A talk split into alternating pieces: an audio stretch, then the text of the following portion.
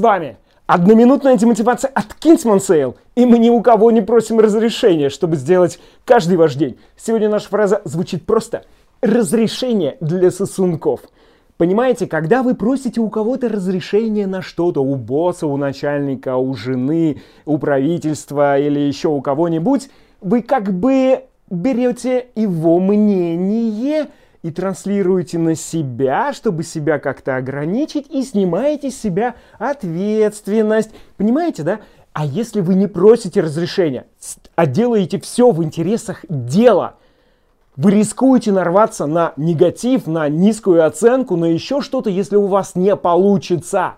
Но вы проявляете взрослую позицию, взрослую, настоящую позицию. Это как раз та позиция, которая предполагает ответственность. Поэтому разрешение для сосунков. И проще просить прощения, чем разрешение.